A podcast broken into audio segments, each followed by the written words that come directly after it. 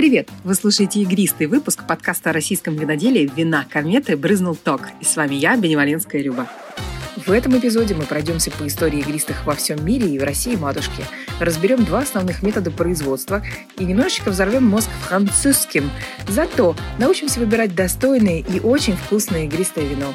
Поймем, как охлаждать, из чего пить и к чему подавать. В этом выпуске со мной поговорили Алексей Чернега, главный винодел усадьбы Перовских, и Евгений Эргард, амбассадор винного гиганта «Фанагория». Помните, Чацкий у Александра Сергеевича Грибоедова «Шампанское стаканами тянул, бутылками с и прибольшими». Вот и мы сейчас так с вами. Буль-буль-буль. Так, для начала разговор по понятиям. Вино бывает тихим, то самое красное и белое, ну и розовое, а теперь еще и оранжевое. И игристым, то, что человек с советским бэкграундом по привычке называет шампанским. Хотя шампанским правильно называть только то игристое вино, которое производится во французской провинции Шампань. При этом важна именно технология производства шампануа, которую воспроизводят успешно и в других регионах Франции. Просто тогда это игристое вино называется креман. В Испании это кава, а в Германии зекта. Классический метод схематично выглядит так. Тихое вино сперва бродит в бочках, затем его разливают по бутылкам, куда добавляют ликер. Вино бродит повторно, и из-за сахара в нем выделяется углекислый газ, который, растворяясь в вине, делает его игристым. По окончании вторичной ферментации дрожжи выпадают в виде осадка на дно бутылки, и вино набирает все свои самые интересные вкусовые свойства. Чем дольше на этом осадке выдерживается вино, тем интереснее, ну, соответственно, дороже оно становится. Когда игристая настоялась, осадок аккуратно перемещают с дна бутылки к горлышку. Этот этап называется ремуаж. Но некоторые виноделы, сумасшедшие, не останавливаются на этом, а выдерживают вино еще и на пуантах, то есть на горлышке бутылки. Шикос. Так, ну хватит настаивать, пора уже избавиться от этих дрожжей. Для этого вину устраивают дегоржанж, замораживая горлышко бутылки, отчего льдинка с осадком вылетает из него со свистом. К вину добавляется экспедиционный ликер – смесь вина, сахара и диоксида серы. Количество сахара в нем определяет э, его стиль, каким он будет – брютом, экстра-брютом, сухим или, прости господи, полусладким. Между прочим, давление в бутылке, произведенное по классическому методу, достигает аж 5-6 атмосфер. И чтобы сдерживать этот натиск, изобрели мюзле – металлическую сетку, которая надевается на пробку. До ее изобретения бутылки с игристым частенько взрывались в погребах, причем вызывая цепную реакцию, поэтому нередко виноделы вынуждены были вообще чуть ли не в касках спускаться в свои эти подземные погреба. Тут вспоминается расхожее. Кто не рискует, тот не пьет шампанское. Кстати, вот вам любопытный факт. Тот самый Периньон, монах и винодел, не является никаким папашей шампанских вин. Наоборот, он активно боролся с бесовскими пузыриками, которые вообще научно обосновали англичане в середине 17 века. Так-то. Ну, с французским шампанским мы с вами разобрались, а что у нас? На российских бутылках вы можете найти упоминание классического или традиционного метода. Если вы видите такие слова на бутылке, хватайте ее скорее, это наверняка достойный экземпляр. Я поговорила с представителями двух совершенно разных по формату винодельни. Агропромышленного гиганта и относительно небольшого винодельческого хозяйства, чтобы они на примере своих игристых разъяснили нам, что к чему. Итак, встречайте мой самый первый гость – Алексей Чернега, главный винодел усадьбы Перовских в Севастополе – Алексей рассказал об их игристом, который я недавно попробовала, и удивилась его цене. Это был розовый брют. И при том, что эта бутылка произведена по классическому методу, стоит она всего лишь 750 рублей. В чем тут подвох, Алексей? У усадьбы есть лицензия на игристые. Игристые вина здесь делаются давно, и при этом нет акартофоров. Все вина делаются по классике. То есть это вторичное брожение в бутылке, прям классическая технология, метод шампань, кремань, э, все дела. То есть, ну, это прям каев. Некоторые бутылки аж по два года там на осадке выдерживаются. Собственный виноград. Почему так хорошо и так э, недорого? Ну, это пока. Дело в том, что усадьбы очень грустно с продажами. Что касаемо игристых, так, ну, многие из них действительно прям хорошие. А из-за того, что товар не востребованный, э, поэтому он медленно продается, лежит на складе долго, что идет только на пользу его качеству. И, соответственно, цена невысокая, потому что спрос маленький. Это все вопрос э, продаж, маркетинга, спроса, отсюда и цена. Вывод такой. покупаем, пока не подорожало, и поскольку оно подольше полежало, оно даже еще класснее становится со временем. Ну, конечно, при соблюдении там условий хранения все будет э, бабза добже. Да. Yes, yes. Поэтому берите сейчас, пока недорого. Я так понимаю, усадьба Перовских в основном э, можно найти сейчас в винотеках. Усадьба Перовских – это история, конечно, ну, больше, наверное, про винотеки, если размазать на всю Россию. Потому что пока производится всего 300 тысяч бутылок, хотя потенциал гораздо больше. Недавно заключили контракт с э, перекрестком и наши игристые вина появятся в перекрестке. И, собственно, в Москве, насколько я знаю, то точно будут. И уверен, что по хорошей цене. Будем ждать. К середине 19 века шампанским уже не только встречают Новый год, но и вообще любые праздники и события. В гастрономическом плане сочетают шампанское буквально со всем, начиная от гречневой каши до блинов с икрой. Император Александр II настолько любил шампанское, что заказал себе кастомизированный вариант Луи Родерер в бутылках из граненого хрусталя с гладким дном, вроде для того, чтобы под него не могли подложить взрывчатку. Шампанское получило название «Кристаль», а императора, как мы помним, все-таки подорвали. И активное участие в этом принимала девица Софья Перовская, внучка винодела Николая Перовского. Производство игристого стартовало в Крыму на рубеже 18-19 веков. В Судаке было основано училище виноделия, затем и предприятие. Считается, что местное игристое было довольно удачным, и даже заезжие французы находили его превосходным. А отцом русского шампанского принято считать Льва Голицына, который производил игристые вина под брендом «Новый свет». Затем оно трансформировалось в коронационное, так как он лоббировал его появление на парадном обеде по случаю коронации Николая II. И тут в истории появляется молодой Антон Фролов-Багреев, сибиряк, окончивший в Питере университет, и благодаря ходатайствам и рекомендациям отца русской водки Менделеева, попавший на стажировки в Европу на различные винные хозяйства от Мадеры до Бордо. До появления молодого Фролова-Багреева в Абрау над производственными процессами колдовали приглашенные французы, а нахватавшийся европейских знаний и мод молодой винодел развел не только винодельческую, но и революционную деятельность и, несмотря на все свои знания и таланты, упекли его пожизненно в Сибирь. Через пару лет, правда, опомнились и вернули обратно, так как, ну, очень нуждались в его уникальном опыте и знаниях. Но дальше его жизнь просто тянет на целый детектив, который в итоге заканчивается аж сталинской премией за внедрение в промышленность отечественной технологии производства шампанских вин резервуарным способом, с помощью которого игристые начали производить массово, и при этом стоимость его, естественно, очень снизилась. Так, игристое вино в России из элитарного популярного напитка превратилась во всенародный. Произошло это, конечно же, не только в России, но и во всем мире. И вот этот вот метод э, быстрого производства игристых вин получил название Мартинотти Шарма по фамилиям двух граждан из Италии и Франции, соответственно, трудившихся над самой технологией и оборудованием. В отличие от метода шампенуа, вторичная ферментация вина, то есть появление пузырьков, осуществляется не в бутылке, а в огромных железных контейнерах, автоклавах, а уже готовое игристое разливается по бутылке. Сам процесс занимает скорее недели, а не годы. Давайте запомним.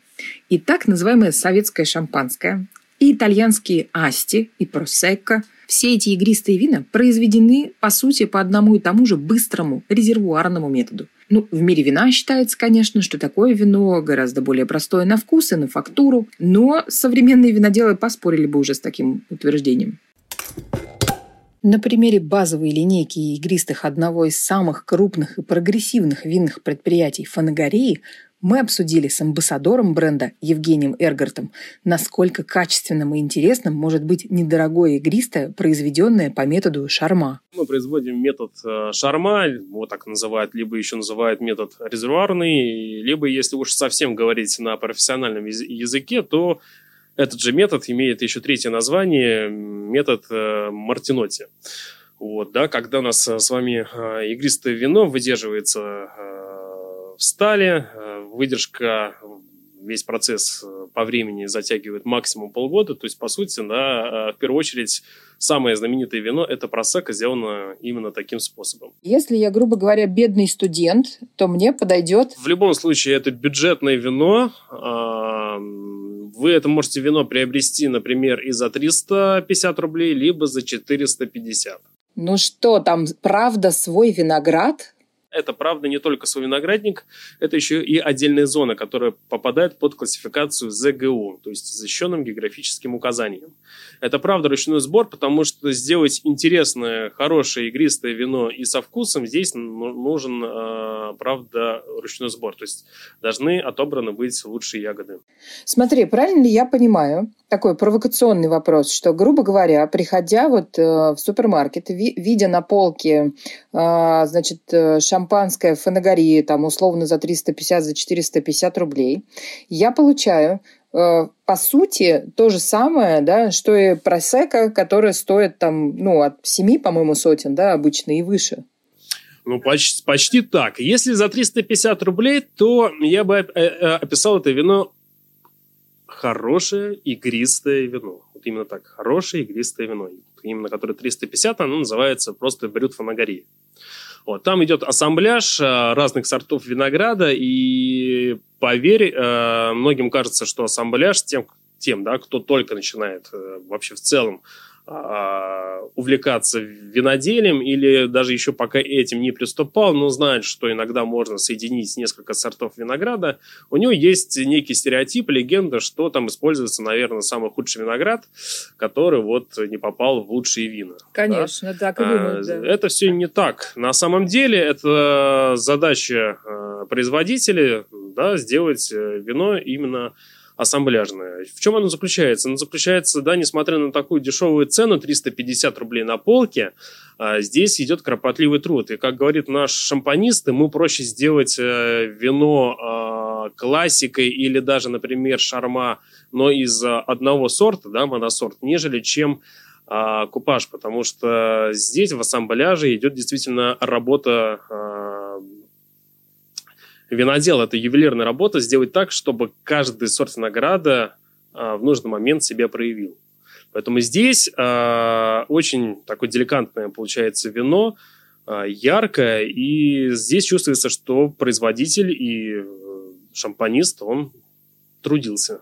Если рассматривать уже линейку, которая называется «Молодые игристые вина», это наша тоже визитная карточка Блан де Блан, Блан де Нуар и Мускат Атанель то здесь идет уже такая некая знаешь, параллель. Вот ты говорил только что про, про, про просека, так наш Блан де Блан, да, там хоть и не используется сорт винограда Глера, там мы используем а, шардоне, но по ощущениям и по тематике, и по стилю, это, правда, наша просека, только сделана здесь, правда, из своего винограда, ручной сбор, и пускай чуть-чуть со своей как бы идеей, но и схожесть есть. Это тоже такое довольно легкое вино, питкое, эногастрономическое, и любителям даже полусухих вин она очень хорошо подойдет, несмотря на то, что это стопроцентный брют. Если посмотреть уже на другую позицию Блан де Нуар, там у нас используется стопроцентный пино нуар, мы иногда так э, говорим, что, ребят, да, здесь хоть и пино нуар, но есть, есть некая схожесть, э, например, с кавой. Да? Я знаю, что можно каву приобрести за 650 рублей, а то и дешевле иногда. Но это будет как раз скорее дурная кава. Да, да, да, да. Но это не та кава, которую надо пробовать за 650 рублей, нежели, нежели чем даже иногда бывает и дешевле. Вот. А есть третий вариант, это мускат от Тоннель, это для тех, кто любит мартини Асти. Так, то есть пацаны и дамочки должны просто бежать э, в магазины и скупать на полочках не просека и каву, дурные за 650 рублей, а взять всего лишь за 450 рублей очень приличное, хорошее, качественное вино от Фанагории и ребятки, да, все будет то же самое. Так и есть. Они должны взять жениха, это блан-де-блан с белой этикеткой, то есть это невеста извиняюсь, белой этикеткой, с черной это жених Бланду Нуар. Ну, а Муската Тоннели это, видимо, не знаю, племянница, может быть, даже, не знаю, ребенок совместный. Потому что он такой действительно сладкий, приятный, его хочется потрогать, пощупать и еще раз попробовать. Так что да, смело бегите, тем более уже Новый год на дворе, и приобретайте. А теперь только представьте, в России игристые вина начали делать чуть ли не с допетровских времен. И тут история, достойная отдельного выпуска, про игристые вина, производившиеся донскими казаками, отличным ото всех своих европейских братьев способом. Это способ, который называется ансестраль, он либо называется еще дедовским методом. А, потому что... Те самые пятнаты? Те самые пятнаты, да, совершенно верно, когда вот, по, по сути, это то первое игристое вино, которое появилось там в 1530 году, случайным образом. В этом году в российском винном мире случился настоящий игристый бум. Очень много новинок. Экспертные конкурсы, слепые дегустации, рейтинги, как и наши, так и зарубежные. Глаза разбегаются от всего этого изобилия. Все хочется перепробовать, такое вкусненькое. Я, конечно, успела немного, но расскажу вам о том, что лично на меня произвело впечатление. Поместье Голубицкое выпустило линейку аж в семи вариантах. Это именно классическое игристое, причем в очень красивой бутылке с лошадью. Оно так и называется – Тет де Шеваль. Мы дома называем тетя лошадь. Мой фаворит – Зеро Дозаж, в который вообще не добавляется сахар. Зожники, обратите внимание. Стоимость вокруг 1000 э, рублей, его, в общем, сейчас довольно легко найти. Я даже видела подарочные варианты с бокалами. Из простых, легких, вкусных я не могу не отметить линейку молодых игристых от Шато Тамань, которые они производят по какой-то своей оригинальной технологии. Мы обязательно как-нибудь об этом с ними поговорим. Там три варианта. Рислинг брют, полусухое мускатное и полусухой розовый красностоп. Обязательно попробуйте всю линейку. Это такие прям вкусные конфетки. Цены очень демократичные, 300-400 рублей за бутылку. У «Золотой балки» огромнейшая линейка игристых, выполненная в разных стилях. И тут мне очень понравился розовый брют из винограда Пино Нуар – балаклава. Он уже стоит в районе семи сотен за бутылку, и мне он показался необычайно таким, знаете, праздничным. И вообще, это основа моего ментального здоровья этого лета. Совсем базовую линейку э, сейчас можно найти во многих э, сетевых магазинах, и они очень приличные, вкусные, и вообще на разные вкусы, и, и цвет, и дизайн бутылки. Все очень красиво, обязательно пробуйте. Так, ну, то, что я угораю по розовым брютам, вы уже поняли, поэтому вот вам еще один от кубанской винодельни Мысхака, который называется флют. Это тот же метод шарма и тоже виноград пино нуар. При стоимости в районе 500-550 рублей за бутылку это очень достойный аккомпанемент фруктам и десертам. Опять же, у ребят очень большая линейка, попробуйте разные, ищите в масс-маркетах, они сейчас очень хорошо представлены. Обратите внимание на премиальные линейки у Абрау Дюрсо, которые в этом году получили очень крутые награды сразу на нескольких профессиональных международных, международных, ребята, конкурсах. В масс-маркете у дома ищите именную линейку Виктор Дровиньи. Она бывает на сейлах в районе 6-7 сотен рублей за бутылку. Опять же, линейка Империал. Очень достойный вкус и классическое оформление в подарочных кейсах в районе полутора тысяч. В этом году Абрау Дюрсо празднует 150 лет, поэтому, в общем, они достаточно постарались, заметны на полке. Ищите, пробуйте. Друзья, пока я монтировала этот выпуск, российское винное сообщество потрясла страшная новость. Не стало выдающегося винодела Игоря Самсонова. И этот выпуск я посвящаю ему. А вам предлагаю почтить память маэстро, выпив его потрясающее вино. Ищите в винотеках бренд «Эссе», завод Сатера. Сейчас можно найти, например, супер вариант Гранд Кюве с выдержкой на осадке аж 60 месяцев. Но ведь мы с вами помним, да, что настоящие виноделы, они сумасшедшие по-настоящему, безумцы. Недавно был анонсирован тираж с 72-месячной выдержкой. Ребята, то есть 6 лет на осадке. Боже! Не спрашивайте стоимость, не знаю, но если увидите, зажмурьтесь и купите бутылочку. А потом еще одну для меня. Ну и я обязана вам рассказать о роскошном Тимелеоне, который на слепых дегустациях частенько путают с французской шампанью, причем э, весьма дешевые. И делают это, между прочим, профессиональные эксперты. Это бренд проекта «Долина Левкадия» с ограниченным количеством бутылок в каждом тираже. Его стоимость сейчас около 1700 рублей за бутылку, но поверьте, оно стоит каждого потраченного рубля. Это лучший подарок себе или кому-то из близких. Но самым дорогим российским игристом на данный момент считается так, теперь ловите каждое мое слово. Ростовское, красное, сладкое игристое вино стоимостью падам-падам-пам 7200 рублей за одну бутылку. Сорт винограда – цемлянский черный. Это исторический, наш родной виноград. Тираж – чуть больше тысячи бутылок. Выдержка – 20 месяцев на осадке без добавления ликера, то есть без дополнительного сахара. То есть вся сладость игристого – это самый этот удивительный сорт винограда. Цемлянский черный, запомните. На днях я попробовала эту удивительную, роскошную новинку от донского бренда «Вина Арпачина», за что отдельное спасибо Алексею Синельникову, клуб «Вино и люди». Дорогие мои, я бы описала этот опыт так. Это духовная скрепа в виде красного, сладкого, игристого вина. Браво, браво виноделу, браво Юрий Малик. Ну что, уверена, у вас уже достаточно информации для того, чтобы отыскать на полках даже ближайших супермаркетов достойное, классное, российское игристое к новогоднему столу.